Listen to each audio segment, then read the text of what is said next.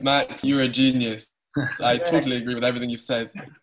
Everything, Max. I'll oh, take I'll take that specific piece of recording and then whenever I say something. I like it. Like you can make it like a ringtone on your phone. Hello everyone, welcome to Thoughts. My name is Max Forster. And I'm Hamish Stewart. Today on the show we have Dr. David Baker. He gained his PhD at Johns Hopkins University and after teaching for several years at the University of Hawaii, he is now a distinguished professor in the Department of English and Comparative Literature at the University of North Carolina, Chapel Hill. His work focuses on early modern literature and history, with an emphasis on Ireland as well as the digital humanities. Thank you so much for coming on the show today. I'm so glad to be here. Hi to both of you. I know Max from a class we had together, and I'm really looking forward to this. Hi, guys. Hi, yeah, thank you so much for coming on. Today, we're going to talk about a movement that was highly influential in both disciplines represented at our table or our Zoom conference, philosophy and literary studies, postmodernism, as well as its contemporaneous movement, post-structuralism. Right. And uh, what I find remarkable about postmodernism is that, on the one hand, it really was influential, as you say, Hamish. But on the other hand, it is often reduced to platitudes and simply misunderstood. Uh, I was in class with Professor Baker, actually, and um, David, you asked us what postmodernism was. We came up with answers like nothing is objective and there are no absolute truths, etc. So I think the complexity of postmodernism goes unrecognized a lot of the times. Uh, a nice fact to illustrate this is that you can order deconstructed salads these days. Uh, What's you, the deconstructed salad? Well, you get you get tomatoes, you get the lettuce, but you have to construct your salad yourself. So you get the ingredients, but separately. I should probably also say at this at this juncture that I am going to be the equivalent of the people who were at this at the very start of this class saying that postmodernism is just relativity or something like that. That's gonna be that's gonna be where I'm coming from.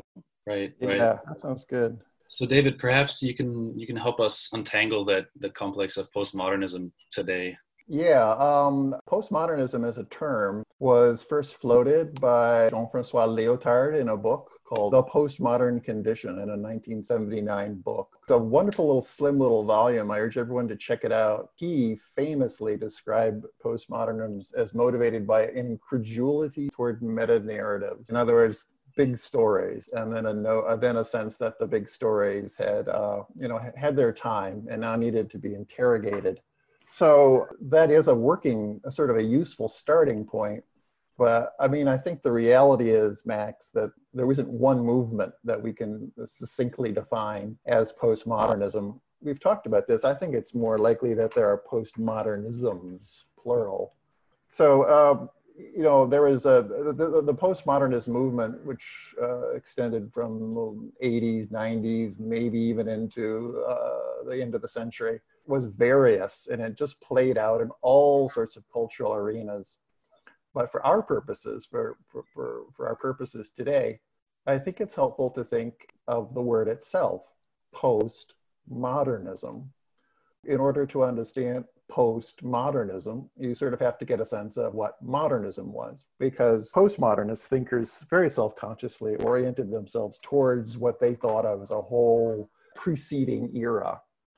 And at least according to them, what distinguished modernism was really that it was an enlightenment project, that it had a sense of objective reality, that the objective reality was knowable, that there were stable selves, and especially that there were universal universal truths that were that you know transcended all various cultures. This is what Lyotard meant by meta narrative, right? It was a it was a modernism was a vast collection of meta narratives.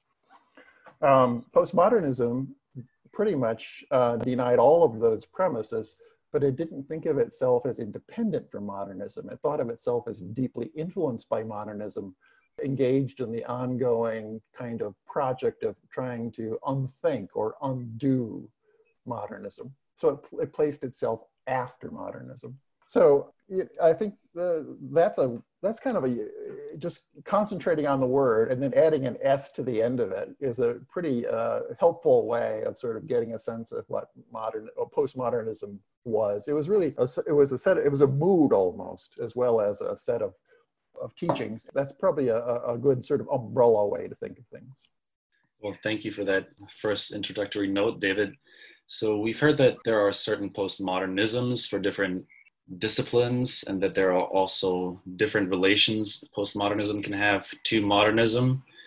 Perhaps we can go back a little bit to that starting quote David, can you tell us once more what are meta narratives? Can you give us an, an example? Meta narratives are these big, coherent stories that the moderns told themselves. Typically, they had a model of history built into them, they had a teleology, things were going in a certain direction. Um, I guess they were implicitly progressive, you know, um, and they could, here again, you have a variety. What they meant by that could be a, a variety of things in a French context, I think most French intellectuals thought of Marx and Freud as the as the thinkers they were pushing off against. Um, so you know, you think of think of Marxism, think of Freudianism. Those are just big, wonderful explanatory machines. The postmodern attitude toward them was to you know to see to find in the universalizing narrative a whole set of sub narratives that could be told, some of which would played out against modernism. You often hear that the sort of meta narrative of the Enlightenment was one of reason or, or the optimism that reason can can explain everything, so it has universal value. Um, so, um, what were these meta narratives used for, David? So, as you know, Kwame Appiah wrote an essay called "Is the Post in Postmodernism the Post in Postcolonial?" And in that, he makes a number of really salient points, but one of them, which is that the way postmodernists understood modernism was it was it was inevitably a Western project. You don't have to take too many leaps to get from the fact that uh, the, the, the Enlightenment, then its successor period, modernism, was a Western project to remember that the West, somewhat in the same period, was engaged in, uh, in imposing itself, its on most of the rest of the globe. Colonizers and such took with them Western ideals. And Appiah argues that really what they were doing was creating kind of a unified global capitalist space. And that that was what, for the most part, you know, in the last analysis, modernism was. One of the things that postmodernism typically stresses is that the principles of the Enlightenment and then of modernism could be used uh, for instrumental purposes and were. And so that, you know, for instance, universalizing principles were really the principles of Western man, properly so called. And they were, uh, they were used to obliterate all sorts of counter traditions, counter realities, counter knowledges. And that emphasis is still very much with us. So the meta narrative of reason serves in part as a legitimizing myth for, for colonialism. Exactly, it can. And uh, it also does a lot of other things, of course. It, it drives the formation of most of the academic disciplines we have today. It generates what really counts as knowledge and so on and so forth. It's not a it's not a simple picture. You can use an instrument for various purposes, and sometimes claims towards reason were used to uh, dispossess others. And I, assume that um, postmodernists weren't denying that there was a lot of truth in some of the, the elements of the meta narratives in, in the modern period, but rather we're just saying that the idea you can get a meta narrative that explains everything is unrealistic. Right. And that's a really good point to make. This goes back to Max's earlier comments, which is what postmodernism and poststructuralism, which we'll eventually talk about, has come to seem is a kind of, I call it folk postmodernism, kind of a sense of relativism and the sense that all perspectives are equal. That is not at all what the uh, what the postmodernists and or poststructuralists tended to claim. Exactly as you said, they were in this kind of tense, dependent relation on modernism. They weren't trying to deny the authority of all meta narratives. They were trying to inhabit the meta narratives and show where the narratives broke down, what they excluded, what they've been used for, as Max suggested. So the history that they told themselves was not one of rupture, where they simply, you know, they were wrong and we're right. It's rather, we see something built into the project that its original thinkers either um, didn't or couldn't see. I think Appiah puts it nicely when he says, quote, in each of these domains, there is an antecedent practice that laid claim to a certain exclusivity of insight, and in each of them, postmodernism is a name for the rejection of that claim to exclusivity, a rejection that is almost always more playful, though not necessarily less serious. And I think what this quote points out nicely is the fact that postmodernism is not strictly a rejection, it's a rejection of a claim to exclusivity. Yeah, and that claim is made on behalf of an actual set of people who then say that uh, modernism is ours and then not other people's. Yeah, I think that's, I think you've hit on the important word in that quote. Um, then he goes on to, uh, to, to, point out um, that postmodernism is both playful and serious. This, this I, playful thing, what, what, what are they getting at there? There's really two emphases built into the into the word play and one of them is the kind of sense of internally structural shifting play in the sense not of you know fun pastime but as a set of uh, movements within a set of constraints that then provide a shifting meaning. But in the in the spirit of much of post-structuralist work, one of the contrasts to modernism was that the postmodernists they didn't present themselves in the same serious mode that their predecessors did. So they really liked wordplay, they liked language games, they wrote in a kind of discursive way, some of them, not others. Um, all of that was a linguistic practice that signaled the close attention to these play in the other in the other sense I've meant. And okay. perhaps they presented themselves in that more playful and less serious mode, not unserious, but less serious mode, because right. that that serious mode is automatically an exclusive mode, so to speak. Exactly right. When you think about it, the, the mode of high seriousness that was sometimes characteristic of modern thinkers is implicitly a claim to authority, right? It's continuous with the unspoken claim, which is you don't have authority, I do. So, uh, by adopting a more playful mode, the postmodernists were trying to both distance themselves from their predecessors and undercut the kind of authority that they had assumed for themselves. So, that put postmodernists in a very kind of interesting relationship. You know, it, it was like, how do you playfully claim authority? Or, or when, you, when you're playful, are you necessarily trying to totally undercut the authority of the modernists? Or are you just showing it up for the kind of game that it actually is? Of course you you earn the right to show that by playing the game yourself. So postmodernists were steeped in the thinking of their predecessors but they uh, used some of the same claims or they reacted against those claims for what they hoped were different purposes. Let me ask you this. So, once the postmodernists have made their argument that there can be no meta narrative that is exclusive, and they've inhabited the meta narrative. Where do they go next? So, um, when you think about it, if they were to say modernist claims were advanced as truth, but in fact they're false, they would be playing the modernist game. So they don't want to do that. In fact, this is where play comes in. Instead of boxing themselves into a relationship of intellectual antagonism, they both take on board much of what modernists say and show that actually there's um, uh, a lot that the modernist claims don't encompass, or uh, as Max would remind us, that the modernist claims have been advanced as, uh, you know, as instruments in a power struggle.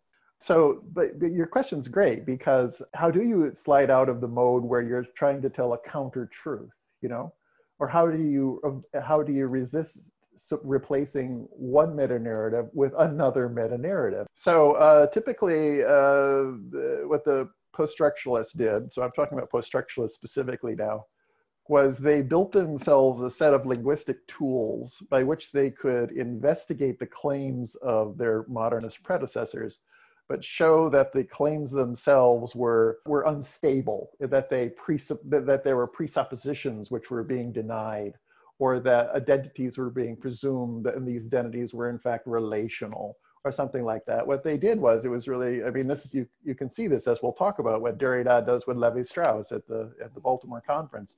They uh, they found ways to make canon of modernist thought say or perhaps confess to the very kinds of anxieties that it had been designed to close down. I feel like what we haven't talked about in Appiah, and I feel like we have to talk about, is that he isn't purely affirmative of postmodernism, right? He's also critical of postmodernism. Postmodernism purports to be a rejection of modernism, but for Appiah, in some sense, at least, repeats the modern mistake. Or I, I think that is in fact what he's implying. Remember, the title of the essay is is, is references post-colonialism. Mm-hmm. So I think what he's trying to say is that uh, at, at the time he was writing in 1991, that um, the postmodernists had perhaps uh, unwittingly reproduced some of the universalizing and thus exclusive gestures of modernism itself. Yeah, I see. Now, before we finish, in part one we've talked about postmodernism, and in part two we're going to talk about post-structuralism and Derrida. But let's explain what the difference exactly is between postmodernism and post-structuralism. Right, they're often run together, and it's true that they were more or less uh, contemporaneous what we've been saying about postmodernism uh, is uh, true in broad strokes, but it's really useful to focus on post-structuralists because they made a more specific set of claims, and there you can look at the ways in which their debates played out around, you know, actually, we've already said it's hard to reduce the postmodernism, postmodernism debate to a set of uh, engagements over truth, but actually the post-structuralists did have a very distinct take on as Derrida said, truth, presence, man, God, and so forth. The reason I think it's maybe more productive to think about the post structuralists is because they have a more specific intellectual lineage.